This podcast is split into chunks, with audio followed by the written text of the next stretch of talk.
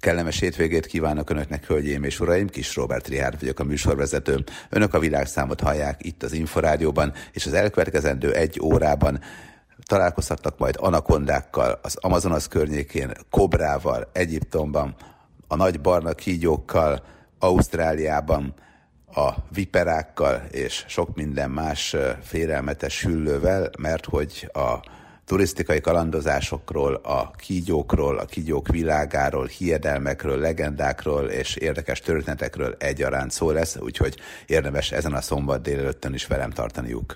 Persze nem kell túlságosan messzire menni, hogyha valaki kígyókkal akar találkozni.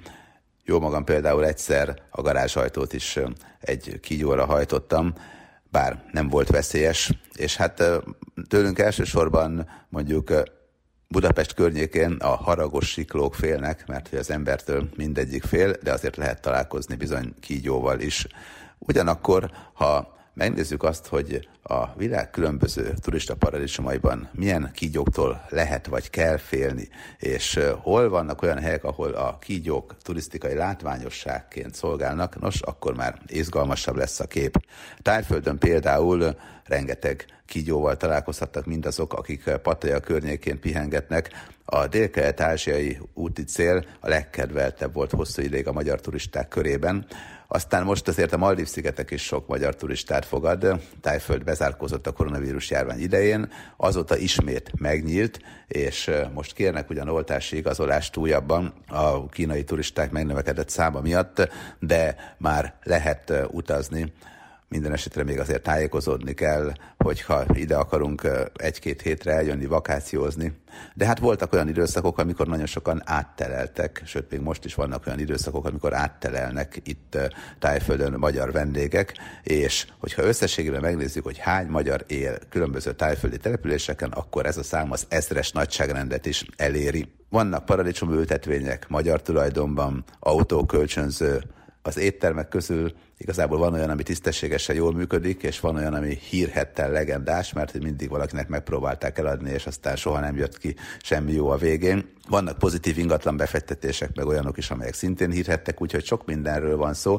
A tájföldi rendőrségnél a bankoki rendőrkapitányt is, a korábbi rendőrkapitányt jól ismertem, a patajai rendőrségi alapítvány egyik vezetőjét már 22 éve szintén ismerem, és hát mesélték, hogy még a tájföldi magyar maffia elnevezés is létezett, mert először Pataján voltak, aztán elköltöztek Hosszamújra azok a nehéz fiúk, akik Magyarországról oda mentek szerencsét próbálni, és hát ott is azért a hagyományos életmódjukat követték. De a kígyókat ígértem, és hát a kígyókról is lesz szó, mert hogy az egyik kitelepült magyar mesélte, hogy naponta két-három kígyó is a patea melletti kis házacskájában megfordult, úgyhogy azért kellett elköltözni, mert féltette a gyermekét, és aztán beköltözött egy olyan helyre, ahol már jóval kevesebb hüllővel találkozhatott. Egyébként a pateai kígyókról csak annyit, hogy egyszer a tengerparti ülőtelepülés egyik szállodájában, a Hard Rock Hotel szállodájánál a tengerparthoz közeli résztér egy nagy zöld kígyót láttam, és szóltam a biztonsági őrnek, ő fogott valamilyen szerszámot, vagy a partvisnyeret talán, és rácsapott párat a kígyóra, majd fogta, és berakta a kukába, és rárakta a fedelet, és hát így belegondoltam, hogy ha mondjuk nem sikerült jól ez az ütés, akkor elég kellemetlen meglepetése lehet annak, aki majd kinyitja azt a kukát, és hát állítólag előfordult is ilyen eset már valaha. Minden esetre mondom, ott tényleg egy látszólag teljesen urbanizált, több mint százezer, sőt, hát azóta már több százezeres lakosú településről beszélünk, és így is előfordul nagy tömegben kígyó, de hát általában Dél-Kelet-Ázsiában sok kígyóval találkozhatunk, nem csak ezzel a zöld kígyóval. Érdekes az, hogy vannak olyan állatkertek is, ahol a turisták kedvéért a kígyó már megmutatja, hogy akár a fogával is meg tudja fogni a hüllőt, és a nyakába is meri tenni. Egyébként ez a nyakba tekerhető kígyó történet, ez sok helyen divatos a világban. Vietnámban például az volt a legnagyobb nevezetesség, hogy elmentünk egy kis szigetre, és folyami szigetre, és ott a Mékong folyó deltájánál először egy kislány énekelt mozgalmi dalokat úttörő nyakendőben, majd azt követően egy másik kislány a nyakában egy kígyóval odajött, hogy aztán a mi nyakunkba helyezze a hatalmas hüllőt, és úgy érezte, hogy ez a turizmus csúcsa, amit ott tesznek. Kambocsában nem akartam elhinni, mert hogy egy kisgyerek vigyázott a nagy kígyóra, és egy krokodilja is volt a háznak, és arra is egy gyerek vigyázott, tehát egy kicsit furának, meg félelmetesnek tűnt nekem ez a dolog.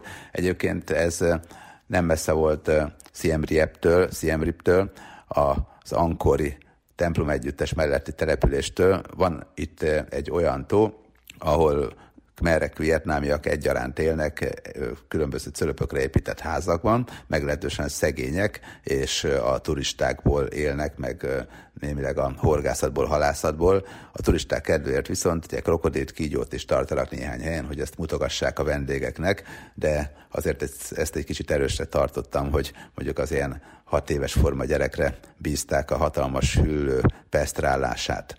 Ahol a legtöbb baleset van, az egyébként Ausztrália, ahol ott jártam, akkor voltam olyan kis bódéban, ahol különböző kígyóméreg elleni szérumok voltak, és ott volt a kígyónak a fényképe is, mert hogy más kígyómerásra más és más szérumra van szükség, de az is érdekes egyébként, hogy nemrégiben az Onkaparinga folyó nemzeti parkjában két nagyon-nagyon kemény mérgű kígyót videóztak le éppen turisták, egy keleti barna kígyó rátámadt egy mérges, vörös hasú fekete kígyóra.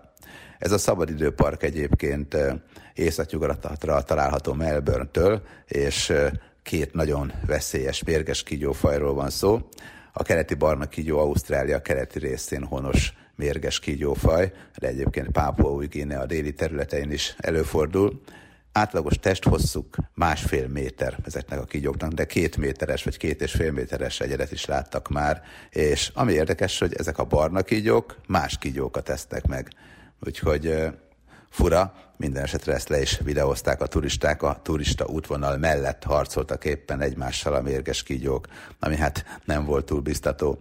Minden esetre itt azért előfordulnak balesetek, gyakrabban talán, mint cápatámadások, bár mondjuk Ausztráliában, a Bondi Beach környékén, Sydneyben azért cápatámadásból is van bőven.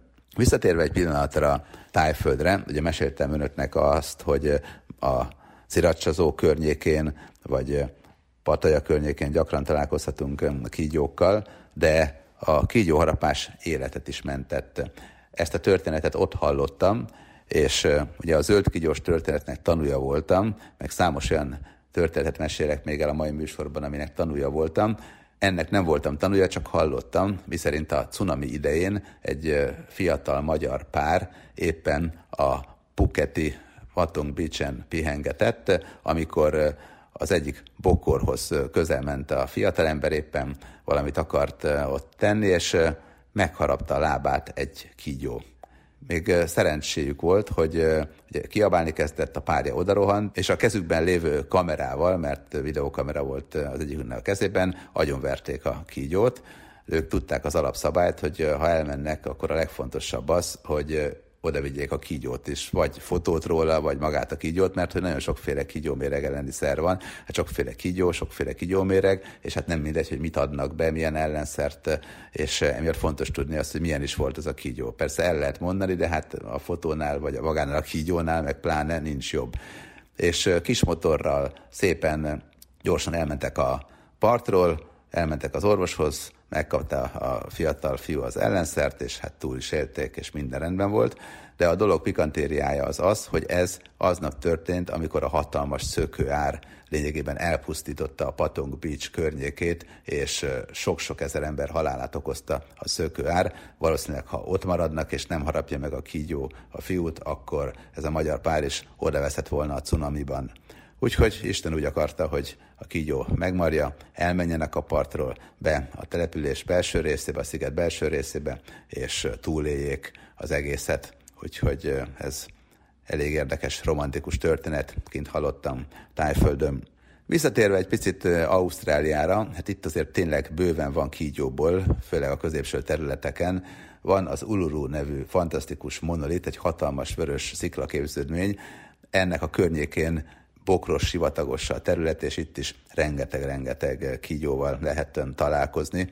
Emiatt azt ajánlják a túrázóknak, hogy ha erre jönnek, akkor mindenképpen vigyenek magukkal bakancsot, de hozzáteszem, nem csak bakancsra van szükség egyébként, hanem ilyen izgalmas, hálós kis védőre, mint amit a felfedezők használtak egykor, ilyen moszkító hálóra, meg kalapra, mert hogy én ezt elfelejtettem beszerezni az első látogatásom alkalmával, és utána kétségbe esetten így befeküdtem az egyik bokorba, hogy valami csak kiment majd, vagy valaki csak kiment majd, mert hogy a bögölyök, meg mindenféle más egyéb ilyen apró kis izetlábak szinte inni akartak a szemgödrömből, úgy éreztem, és egyszerűen megszálltak, úgyhogy hát nem is bírtam sokáig, vártam, hogy jöjjön a mikrobusz, majd visszaértünk, és utána bemenekültem a településre, aztán természetesen, amikor legközelebb megnéztem a nagyvörös sziklát aznap este, mert ugye folyamatosan szinte mennek ki a különböző mikrobuszok, autók, vagy akár quaddal, vagy Harry Davidsonnal is kimehetünk. Szóval a következő túránál már gyorsan vettem ilyen moszkitóhálót, csapkát, és akkor azzal felszerelkezve indultam útnak, és úgy már el lehetett viselni. A Guadeloupe szigetek Közép-Amerikában található, Franciaországhoz tartozik, Franciaország tengeren túli területe, itt egy függőhidon találkoztam egy zöld kígyóval, ami azért volt különösen furcsa, mert hogy félelmetesnek tűnt, hogy döntsek, hogy tovább megyek a kígyó mellett, és akkor átjutok a függőhíd másik oldalánál arra a részre, ahová igazából tartottunk, vagy pedig hát várjak valamire, esetleg arra, hogyha a kígyó elmenjen, vagy megpróbáljam elijeszteni, vagy mi történjen, úgyhogy ezt hívják dilemmának. Minden esetre a kígyó végül jobban megijedt tőlem, mint én tőle, úgyhogy valahogy lefelé elosont így a függőhíd környékén, emiatt aztán a fák közötti függőhíd másik oldalára gond nélkül átértem. A Guadeloupe szigetek egyébként két nagyobb sziget részből áll, középen egy földnyelv köti össze, az egyiken vannak a szállodák és a szép partok, a másikon pedig a vadregényes őserdős területek, ahol dzsungeltúrákat tehetünk. Nagyon szép hely, gyönyörű fehér homok van, annak idején még a tantúra tervezte, hogy esetleg chartergépeket indítanak, különjáratú repülőgépeket ide is, aztán végre a Dominikai Köztársaság lett belőle, mert hogy sokkal-sokkal olcsóbb volt. Hát a Guadeloupe szigeteken azért ugye a francia hatás az árakat is meghatározta, és hát jóval drágább volt szinte minden, mint az all-inclusive szolgáltatásokat nyújtó Dominikai Köztársaságban. Más kérdés, hogy hibátlan volt a biztonság, és valóban az infrastruktúra is nagyon jó volt, még az utak is relatíve jók voltak ahhoz képest, hogy közép-amerikai területen voltunk, hogy a karibi területen voltunk. De ha már a meglepetéseknél, meg a zöld kígyóknál tartunk, akkor egy meglepetés akkor is ért, amikor megnéztem a fotót, amin Montego Bay-en voltunk. Jamaikai utazáson történt, Negrében laktunk, és Negriből mentünk különböző más településekre, hogy felfedezzük a jamaikai szállodák világát. Jamaikában, Negriben emlékszem, hogy hedonista hoteleket volt szerencsém megnézni, akkor még a Hedoniz 2 az javában üzemelt, és hát óriási attrakció volt, hogy egy egyébként unalmas háromcsillagos szállodát feldobtak azzal, hogy fantasztikus úszómedencéket, meg jacuzzikat telepítettek, meg a férfinő kapcsolatról szólt szinte minden, és hát gyakorlatilag mindent volt szabad egy olyan szállodában, ahová 18 év felettiek mehettek csak, és hát ez a hedonista szálloda, ez akkoriban nagy attrakció volt, írtam is az egyik könyvemben erről, és aztán utána még megnéztem szállodákat, meg elmentem Jamaika számos részére. A Montego Bay egy olyan hely, ahová egyébként a gyermekes, családos emberek is nyugodtan mehetnek, mert látszólag ez egy teljesen nyugodt környék. Hát a Negril az se rossz, de Negrilbe ugye nagyon sok 18 pluszos szállodát találunk, azért a tengerparton mindenfélét árulnak, tehát itt más egy kicsit a hangulat. Kingston, a főváros, az pedig, tehát az másról szól, ott van a Bob Marley Múzeum, ezt így alsan mondják egyébként ők eleve, Jamaikában főleg alval mondják ezeket a dolgokat. Nagyon sokat tanultam, ugye spanyolosan beszélik az angolt Jamaikában, és ugye ők azt mondják, hogy Rastaman, ugye, nem Rastaman, és ugye nem azt mondják, hogy, hogy ne sír, hogy don't cry, hanem hogy no cry, tehát inkább egyszerűbben beszélik az angolt. Visszatérve egy picit a Montego Bay-re, elmentünk Montego Bay környékére, gyönyörű, fantasztikus öböl, kellemes rész, tényleg hibátlan, csodálatos természet. Utána, Montego Bay után találjuk azt a részt, ahol még ugye a Tortuga is van, és Kari-tenger kalózaiból ismerhető a név, és ott még cápákat is fogdosnak a kalóznak öltözött helybeliek, és az is a látványosság közé tartozik, de Montego Bay-nél van egy fantasztikus, gyönyörű fa, és ilyen klasszikus karibi fa. Nos, annak a tövében szépen készítettünk magunkról egy fotót, és örültem is, hogy hát megörökítettük megint magunkat, hogy egy csodálatos helyen jártunk, és utána folytattuk a jamaikai kirándulást. Nagyjából egy hónap múlva nézegettem a képeket, és láttam, hogy valami nagyon furcsa ága van közvetlenül a nyakam mellett, egy kicsit följebb tőlem, talán 25-30 centire, és egy nagy zöld kígyó volt. Hát gyakorlatilag útólag is beleborzongtam, hogy annyira közel voltam a kígyóhoz, hát szerencsére nem akart belém harapni, vagy megkóstolni, vagy bármi más módon nem érezte, hogy veszélyt jelentek számára. Minden esetre annyira egybe tudott olvadni a környezetével, hogy gond nélkül lefotózkodtam úgy, hogy ott voltam lényegében alatta, ilyen kis rövid ujjúba, fedetlen vállakkal. Persze nem kell nagyon-nagyon messzire menni, hogyha kígyókról beszélünk, meg turizmusról, mert hogy a Batiszfavi tótól Felsőhágihoz vezető sárgajelzési turista ösvényen is volt olyan baleset a Magas Tátrában, Szlovákiában, hogy egy férfit a kígyó megharapott a kezén, és mire a Felsőhági Gyógyintézethez érkeztek, addigra már allergiás reakció alakult ki nála, de aztán a kiérkezett hegyi mentők elsősegében részesítették a sérült turistát, ellátták gyógyszerekkel, és aztán kórházba is szállították. Egyébként valószínűleg keresztes vipera volt, mert hogy a keresztes vipera, meg a rákosi vipera, ugye Közép-Európában ezek a veszélyes kígyó fajok. Ausztriától Bulgáriáig sokszor találkozhattunk régebben ilyenekkel, de aztán az élettere beszűkült, Olaszországban élnek még ilyenek. Ugye a keresztes vipera ha 25-30 fokos nyári napon érzi igazán jól magát, de egyébként főleg árnyas helyeken van, meg elrejtőzik. A vipera méreg nagyon veszélyes lehet, úgyhogy azért mondom, hogy akár Magyarországon, Szlovákiában is előfordulhat ilyesmi egy turista úton is, tehát azért ez sem egy lehetetlen dolog, de persze nem kell megijedni. Egyiptomban sem ijednek meg, de olyannyira nem ijednek meg, hogy a turisták kedvéért itt is láttam bemutatót, a 90-es években jártam először Egyiptomba, aztán utána több alkalommal voltam itt Elalmányban még izgalmas feladatokat is kaptam, és volt egy olyan rész Egyiptomban, ahol a sziklás, bokros területen kígyók éltek, és az egyik helyi fiatalember egy kis baksisét cserébe megmutatta, hogy hogyan tud puszta kézzel elkapni egy kígyót. Valahogy kicsalogatta egy bot segítségével a kígyót szépen a szikla melletti kis odvából, és amikor kijött a kígyó, akkor egy hihetetlenül gyors reflex mozdulattal elkapta. Aztán a kígyó utána rátekeredett egy picit a kezére, de hát nem volt akkora erő benne, hát ez azért nem egy anakonda, úgyhogy így lehetett fotókat készíteni, és mindenki örült. Hát a végén a kígyó is örült, mert így jó messzire eldobta a fiú, és akkor mindenki boldogan távozott. Minden esetre ez korán sem volt veszélytelen mutatvány, mert hogy azért ezek az egyiptomi kígyók, ezek nagyon veszélyesek tudnak lenni.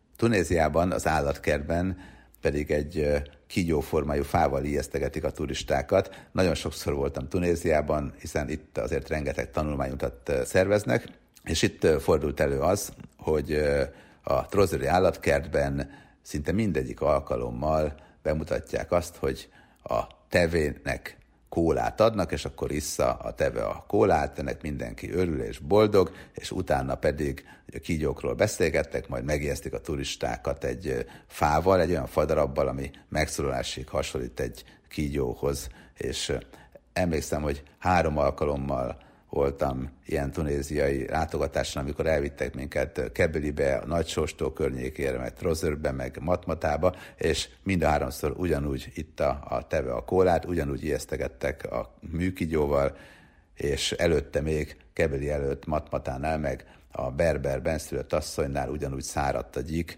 ami Hát érdekes, mert hogy mondták, hogy egyébként gyíkot már ők nem esznek a valóságban, de azért a turisták elkápráztatásához ez is kell. Tunéziában egyébként Kebeli azért volt érdekes, mert hogy magyarok fedezték fel az itteni hőforrást, és a hőforrást nem csak arra használják a helyiek, hogy fürödjenek reggel, meg mosakodjanak, hanem a helyi szállodánál is emiatt kellemes meleg a víz még akkor is, amikor egyébként korra reggel mondjuk egy február elejé időszakban annyira nincsen hőség. Úgyhogy Tunéziában így ijesztegetik a kígyóval a turistákat, de igazi kígyót Tunéziában nem láttam, pedig mondom, nagyon sokszor voltam erre. Láttam viszont tájföldön nagyon furcsa dolgokat. A kígyó és a mongusz harca például, ez egy ilyen klasszikus látványosság egyes helyeken, mert a mongusz az vadászik a kígyóra, le tudja győzni, pedig látszólag egy zsákmányállatnak tűnik, de mégis olyan hihetetlen rutinnal csinálja, hogy a kígyót legyőzi a végén. Általában a mongusz kígyó párviadalnál majdnem mindig a mongusz győz. Amikor én életemben először ott jártam, a braziliai részen, mert hát ugye Amazónia az több dél-amerikai országon áthúzódó végelátratlanul nagy óriási esőerdő komplexum, folyók sokasága, akkor így megváltoztak a méretről alkotott fogalmaim. Tehát amikor azt mondtam, hogy néhány méter, meg, meg mekkora egy állat, meg mekkora egy tukán, hát tényleg oda mentem, és így mindent felülírt az, hogy valóban vannak még csodálatos élőlények, vannak még elképesztő méretek.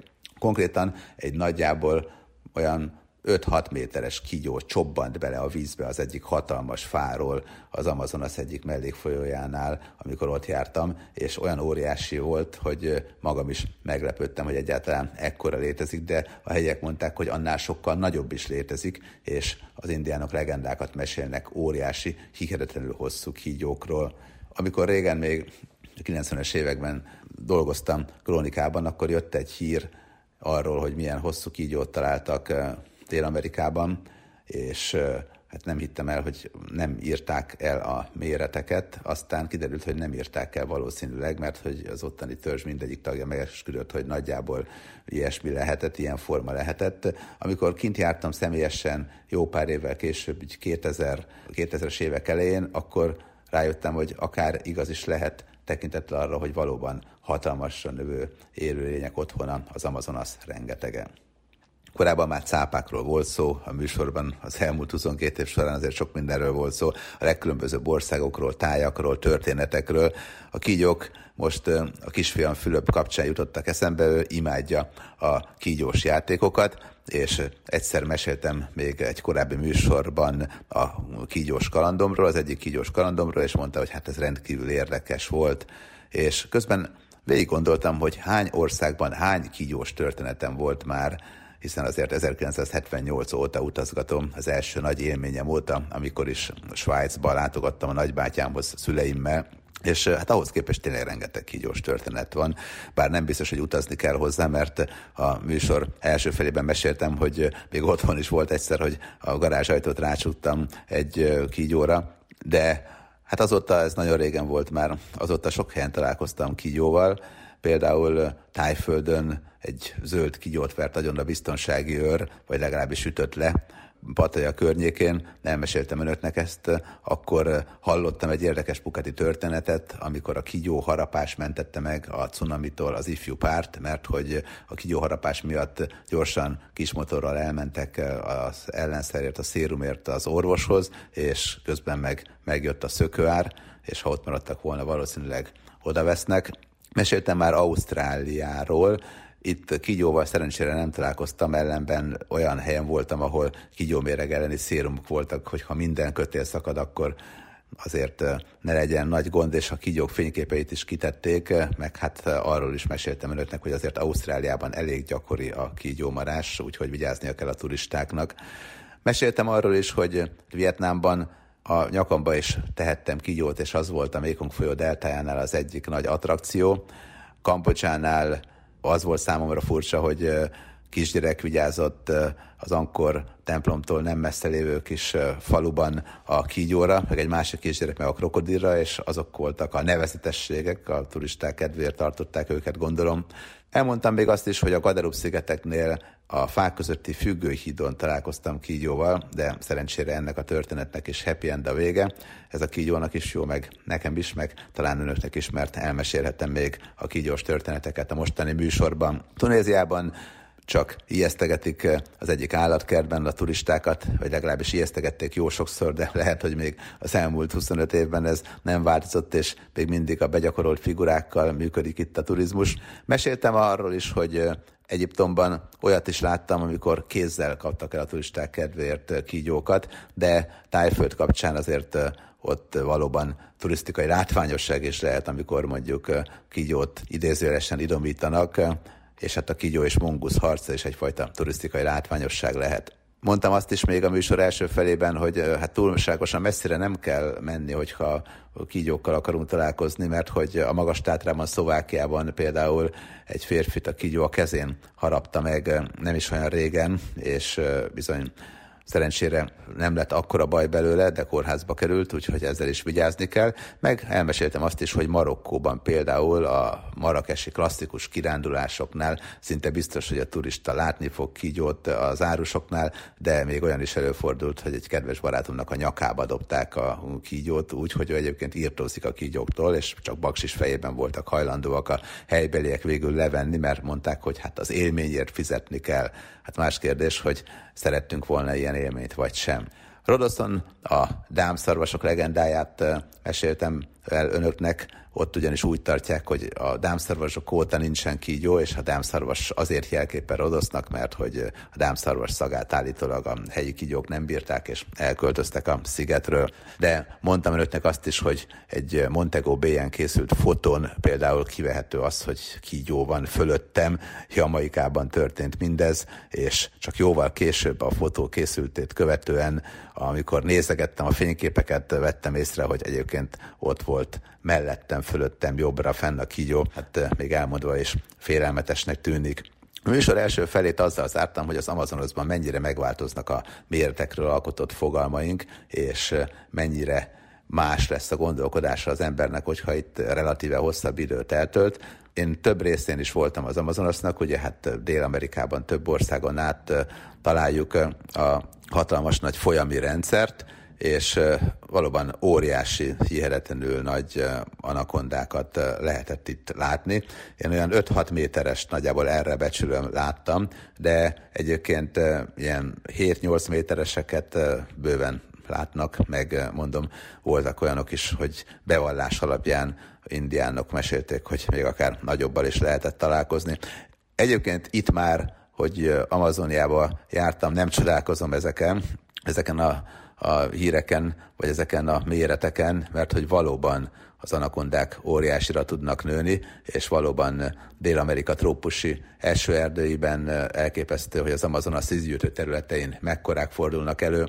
Érdekes egyébként az is, hogy én azt hittem, hogy így az anakondák azok általában a szárazföldön, ott így az őserdő mélyén vadászgatnak, Hát kiderült, ott jártamkor, hogy így a lassú folyású vizeket kedvelik, tehát amikor nem a, az Amazonasztak a főágát, hanem a kisebb mellékágakat, és ott éldegélnek, és nagyon szeretnek úszni, meg, meg vízben is sokat vannak és általában úgy, hogy vannak ilyen partszakaszok, és a partszakaszok alatti hatalmasabb vagy nagyobb üregekbe mennek. Hát attól függ, hogy mekkora anakonda, ez minél nagyobb, nyilván annál nagyobb üregben szeret ellenni. De sokszor a sekély vízben vannak benne egyébként, meg a parti területen is vannak. Úgyhogy nagyon gyorsan tud úszni egy anakonda, tehát nem csak, hogy a szárazföldön tud siklani, hanem mellette a vízben is gyorsan tud menni. És azt mondják, hogy egyébként a vízben sokkal gyorsabban mozog. Az kétségtelen, azt meg tudom erősíteni, mondom, hogy olyat láttam, hogy fönt volt egy ilyen meglehetősen nagy fán, és bum, egy nagy csobbanást hallottam, és láttam, hogy egy nagyon-nagyon hosszú, talán 5-6 méteres is lehet, rendkívül hosszú, óriás nagy anakonda elúszik ott. Tőlünk messzebb volt egyébként, tehát nem volt ez meglehetősen közel. Ami érdekes volt egyébként, hogy rengeteg eh, indiánnal beszéltem, amikor Amazóniában jártam, nagyon sok eh, interjút készítettem, felvételeket, és az anakondától még eh, az indiánok is félnek. Ugyanis az anakonda az sokszor zsákmánynak tekinti az embert, és érdekes, hogy az aligátor például nem, hát a kajmánt azt meg ott igazából attól egyáltalán nem félnek, sőt. Volt olyan történet, hogy este egy indián vezetővel elmentünk egy csónakban, és pirájára horgáztunk, majd azt követően megvártuk, amíg egy picit besötétedik, és mutogatta, hogy a parton a szemet csillogásából látja, hogy mik vannak. És hogyha csak valami pirosan csillog, akkor az a kajmán, akkor, akkor azért az akár érdekes is lehet. Hogyha zöld, akkor az, az aligátor, hát akkor oda nem megyünk ki. Ha meg ilyen sárgás színű, akkor azok meg lehet, hogy csak bogarak, tehát egyáltalán nem biztos, hogy veszélyes. És így figyelgette a fényeket, és amikor így tényleg a szeme csillogásából észrevette a kajmánt a derék indián kísérőnk, akkor kiment a partra, így kiszállt a víz nagyjából neki olyan térdéig ért, és a sebesült hal vergődését utánozta a kezével, jött is egy kajmán, és elkapta puszta kézzel a kajmánt, majd beemelte hozzánk a csónakba. És jobban megijedtünk, mi talán, mint a kajmán, egyformán félt mindenki, és utána megfogta, összefogta az állkapcsát az indián a kajmánnak, és meg is lehetett akár simogatni, hozzá lehetett térni, majd kirakta a csónakból, a kajmán úgy, hogy a szája előrefelé volt, és a kajmán mozdulatlanná dermet, majd pillanatokon belül elszaladt. És nagyon érdekes volt, fel is vettük videóra, tehát megvan, megörökítettem, bár nyilván sötét volt, és hát akkoriban még nem voltak ilyen technikák, hogy a mobiltelefon is már tökéletes képet tud szinte csinálni a viszonylagos sötétben is már, vagy legalábbis jó képeket. Hát akkor még normál videóra vettük fel, de azért lehetett látni, vagy lehet látni, hogy valóban ott a kajmán, ott az indián, minden megvan. És nagyon-nagyon érdekes, hogy, hogy valóban a kajmán az lényegében olyan volt, hogy el tudta kapni puszta kézzel. Az aligátor, hát az már más kérdés. Az aligátor szerinte akkor veszélyes, hogyha beúrik a csónakba. És hát mondom, miért ugrana, mert megtámadja az embert? Nem támadja meg az embert, hanem amikor ugye ezek eh, motoros hajók létcsavarral működnek, hátul van a motor, ilyen kis csónakok lényegében, és felkavarja a vizet, és az aligátor erre a felkavarodásra elkezd mozogni, mert hogy a halak is elkezdenek mozgolódni így a csónak alatt, és az aligátor meg utána megy a halaknak, és a halak közül néhány esetleg átugrik a csónak fölött, mondván, hogy meneküljön az aligátorra elől, és akkor előfordult már, hogy az aligátor meg utánuk ugrott, aztán hopp, beesett a csónakba, úgyhogy ilyen történeteket is meséltek itt a brazíliai Amazonas vidékén, és hát ilyen előfordul, de ami a legkeményebb, az, az az, hogyha anakondával találkozik valaki, mert hogyha rátámad az ember egy nagyméretű anakonda, akkor sok mindent nem lehet csinálni. Szerencsére ez a veszély nem fenyegetett, azért, mert hogy Ugye még amikor a part közelébe ki is mentünk, akkor is ott azért főleg kajmánok, esetleg aligátorok lehettek. A partnak azon a szakaszán, ahol nagyobb üregek vannak, vagy pedig így a, a nádas, sásos rész van, ott tanyáztak az anakondák az indián ismerősöm elmondása szerint, és akkor megkérdeztem, hogy ha tudja úgy egyébként, hogy hol vannak az anakondák, meg, meg hogy nagyjából tudja, hogy merre mászkálnak a, a kígyók, és tudja azt, hogy elsősorban ők azok, akik azért veszélyesek az emberre, akkor miért van az, hogy mégis vannak balesetek? Hát akkor nem menjenek oda. De hát oda mennek, hát azért mennek oda, mert hogy azon a részen vannak a nagy halak. Tehát az igazán komoly halat, ha valaki fogni akar, és akkor az nyilván a törzs tagjainak hosszú időre elég, hát akkor oda megy be, és akkor ott aztán tényleg nagyon komoly kapások vannak. És hát sok-sok kapás van persze, de aztán néhány év alatt azért egyszer-kétszer az anakondának is van kapása, és hát az tragédiához vezet. Úgyhogy ilyen azért előfordul, ez meglehetősen érdekes. Egyébként eh, mindenféle legendák szólnak hatalmas nagy egyedekről, 30 méteres óriási anakondák létezéséről, és főleg az indiánok sokat mesélnek ezekről. Hát az Amazonas vidékén kalandozva nem is gondoljuk, hogy ez teljességgel lehetetlen egyébként. Elsősorban éjszaka aktív az anakonda, és hát eh, a víz közelében vadászik, de nagyobb állatokat is megeszik. Egyébként eh, amerre jártam, ott azt mondták, hogy elsősorban tapírokat veszik, tehát nagyon sok tapírt elfogyaszt, de vigyázni kell arra is, hogy azért a házi állatokra is lelecsap, de akár egy kajmánt is elkaphat egy anakonda. Az Amazonas környékén egyébként tényleg fantasztikus az élővilág. Hát emlékszem, hogy reggeliztünk például az Amazonas egyik mellékfolyójá mellett laktunk, és ott voltak ilyen kis indián kaibák, turizmusból éltek, és Hát mondták, hogy este majd elmegyünk póktúrára. És mondtam, hogy tehát hány órakor? Hát mondták, hogy hétkor. De mondtam, hétkor? Hát hat óra után sötétedik. Hát ne aggódjak csak, nem lesz abból semmi gond, nyugodtan vacsorázunk, meg ők is meg akarnak vacsorázni.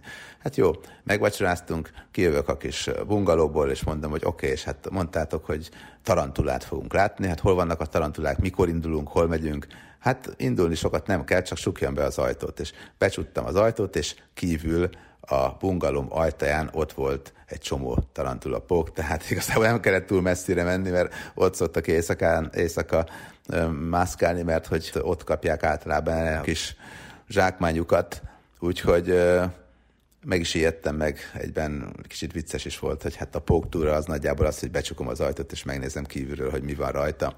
De aztán azért mentünk tovább, sétálgattunk, és madárpókot is láttunk. A madárpók egyébként a földön volt, az ösvény mellett, és elhúzott egy ilyen kis faágat az indián kísérőm a madárpók mellett, és akkor a madárpók így ráugrott, és akkor megnézhettük azt, hogy miként próbálja a zsákmány után vetni magát.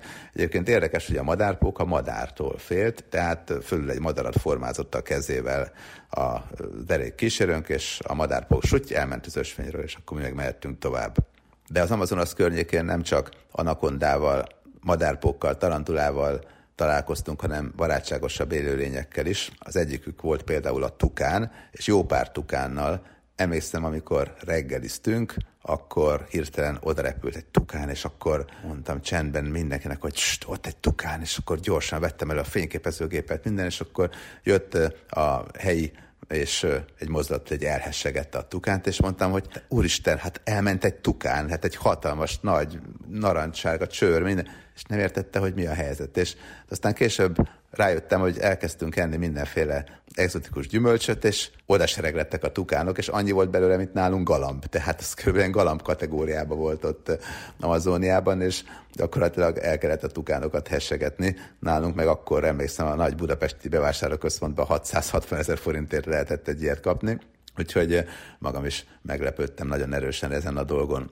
És hogyha már kedvesebb élőlényeknél tartunk, így már az anakondáktól távolodva, édesvízi delfinekkel találkoztunk az Amazonasnál. Na most ugye meséltem azt, hogy Amazonas. Ami, ahol láttuk az anakondát, az lényegében az Amazonasnak egyik csendesebb mellékfolyója volt, mert hogy az Amazonas az valójában van egy főág, és mellette 7, 8, 9 mellékág párhuzamosan. Tehát ez egy óriási folyamrendszer. És hogyha éppenséggel esős időszak van, akkor ez szinte egy ilyen végeláthatatlan folyamtengerré alakul, és ameddig a szem ellát mindenhol csak víz és víz és víz és víz, és aztán amikor nem annyira sok az eső, akkor meg vannak főágak, meg vannak mellékágak. És van olyan mellékág, ahol például nagyon kristálytiszta és nem túlságosan meleg a víz, itt például kevesebb a szúnyog, nem kell annyira tartani a sárgaláztól, tehát emiatt a turisták ezeket a részeket kedvelik. És mi is az egyik ilyen mellékfolyónál voltunk, és ott fürödtem is az egyik Amazonas mellékágban, mert még azt is lehetett. A főág viszont olyan nagy és hatalmas, hogy akkora hullámok voltak rajta, mint hogyha a tengeren lennénk. Tehát nem ilyen dunaszerű hajókázás, hogy szép nyugodtan indulunk, hanem így dobálták a csónakot a hullámok, hogyha gyorsan mentünk, akkor gyakorlatilag hasonló volt, mint amikor egy viharos tengeri napon jetskizek valahol Horvátországban vagy bárhol. Tehát erős hulláma volt az Amazonasnak a főágba, nagyon-nagyon nagy volt, alig lehetett a másik oldalra ellátni, és amellett egy hatalmas, nagy, óriási folyam, amellett nagyon-nagyon sok párhuzamos mellékága van, kisebb-nagyobb csatlakozások, tehát egy végtelen, hatalmas, óriási folyamrendszer. Tehát olyan óriási az esőerdő maga, hogy a repülő, amikor ment Manaus felé, ugye az Amazonia fővárosa, brazíliai területnél, gyakorlatilag így hosszú-hosszú ideig ment a repülőgép, és lehetett látni, hogy mindenhol óriási jó erdő, esőerdő. Bár írtják rendesen, tehát magam is láttam olyan részt, hogy egy ilyen óriási mega fűrész volt, kettő traktorszerű jármű közé kirakva, és hát úgy mentek jobbra-balra, és csak úgy tük szépen írtották az erdőt, tehát látni lehetett akkoriban is ilyeneket, hát mostanában nem voltam, de, de nincsenek illúzióim, hogy esetleg javult volna a helyzet. Minden esetre a, az Amazonas főágánál egy dolog volt nagyon-nagyon érdekes, hogy a főág szélén láttam édesvízi delfineket, és az indiánok közül az egyikük mondta, aki kísért minket, hogy hát van pink delfin, és nagyjából úgy álltam hozzá, mint hogy majd látok is tukánt, meg hogy mekkora az anakonda, és valóban volt egy rózsaszínű árnyalatú kis delfin, ilyen albino delfin, úgyhogy létezik a pink delfin, létezik a folyami delfin, és a folyami delfinek vadul hancuroztak. Az Amazonas vizébe, nagyon-nagyon aranyosak voltak, kisebbek voltak egyébként jóval, mint az édesvízi delfinek, de hát nem voltak picikék, csak nem olyan nagyra nőttek, mint a tengeri delfinek, de nagyon aranyosak voltak, úgyhogy az édesvízi delfin, a tukán világa is az Amazonas környéke, nem csak az anakondáké, meg az aligátoroké, meg a mindenféle veszélyes élőlényé. Érdekes az, hogy Dél-Amerikában rengeteg kígyóval találkoztam, Dél-Kelet-Ázsiával utazásaim során nagyon sokszor találkoztam kígyóval, ugye Tájföldön sok kígyót láttam, akár a azokon a területeken is, ahol egyébként inkább betonrengeteg van, meg autók, kismotorok, tuktukok, ott is láttam kígyót. Az észak-afrikai területeknél szintén találkoztam kígyóval, ugye Egyiptom térségében, Marokkóban, ott Marrakesben a főtéren, Egyiptomban látványosság is volt a kígyó elfogása vagy megfogása. A karibi térségben is szintén, Jamaikában szintén találkoztam kígyóval, bár csak utólag jöttem rá, mert egy fotón kiderült, hogy ott van fölöttem. A Guadeloupe szigeteken, a függőhidon találkoztam kígyóval, tehát azt gondolom, hogy sok helyen láttam kígyót utazásaim során, és tényleg nagyon sok helyen voltam.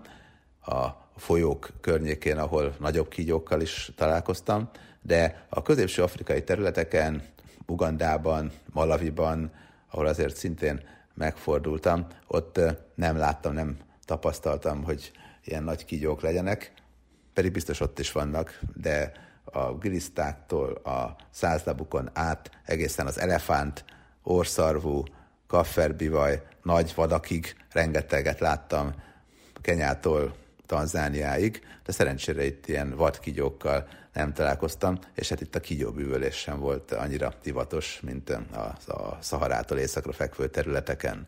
Venezuelában, ha már a dél-amerikai területeknél tartunk, szintén az angyalvizesés mellett azért lehet nagy kígyókkal találkozni, de Dél-Amerikában számos országban előfordulnak anakondák. Én a braziliai Amazonas részen voltam talán a legtöbbet, és itt találkoztam is ilyen hatalmas, óriási kígyóval. Van egyébként egy svájci búvár, aki braziliai helyi idegenvezetőkkel együtt elment az anakondák élőhelyére, és közelről felvette azt, hogy miként vadásznak az anakondák, de egyébként utána és előtte is még számos fotó és számos videó készült az anakondák vadászatáról. Az anakondának vannak fogai, és ezek hosszúak és élesek, ugyanakkor nem tartalmaznak mérget. Ettől függetlenül nyilván, hogyha valakit vagy valamit megharap egy anakonda, az még elég kellemetlen lehet, de a szorítása igazából az, ami a legnagyobb gondot jelentheti.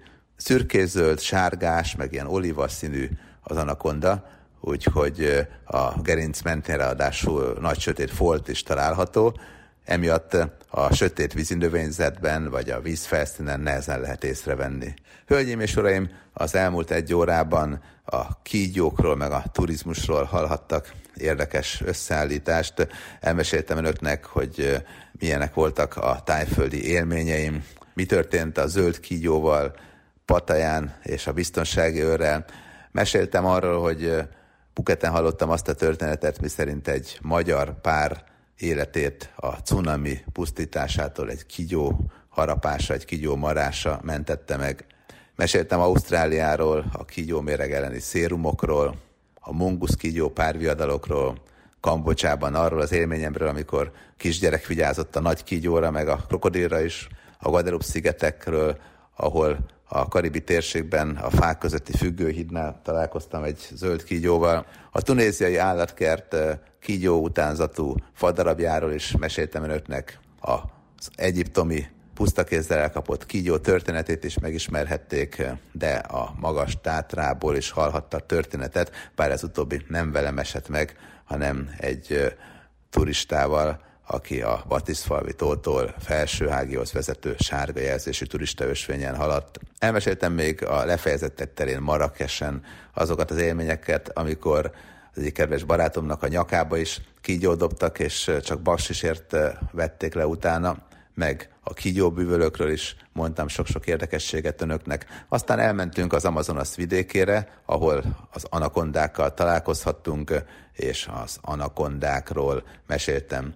Remélem, hogy legközelebb is velem tartanak majd segítőtársam, Garai Bendegúz nevében is. Köszönöm szépen megtisztelő figyelmüket. Az elmúlt egy órában a kígyók és a turizmus összeállítást Kis Robert Rihártól hallották. További kellemes hétvégét, viszont hallásra!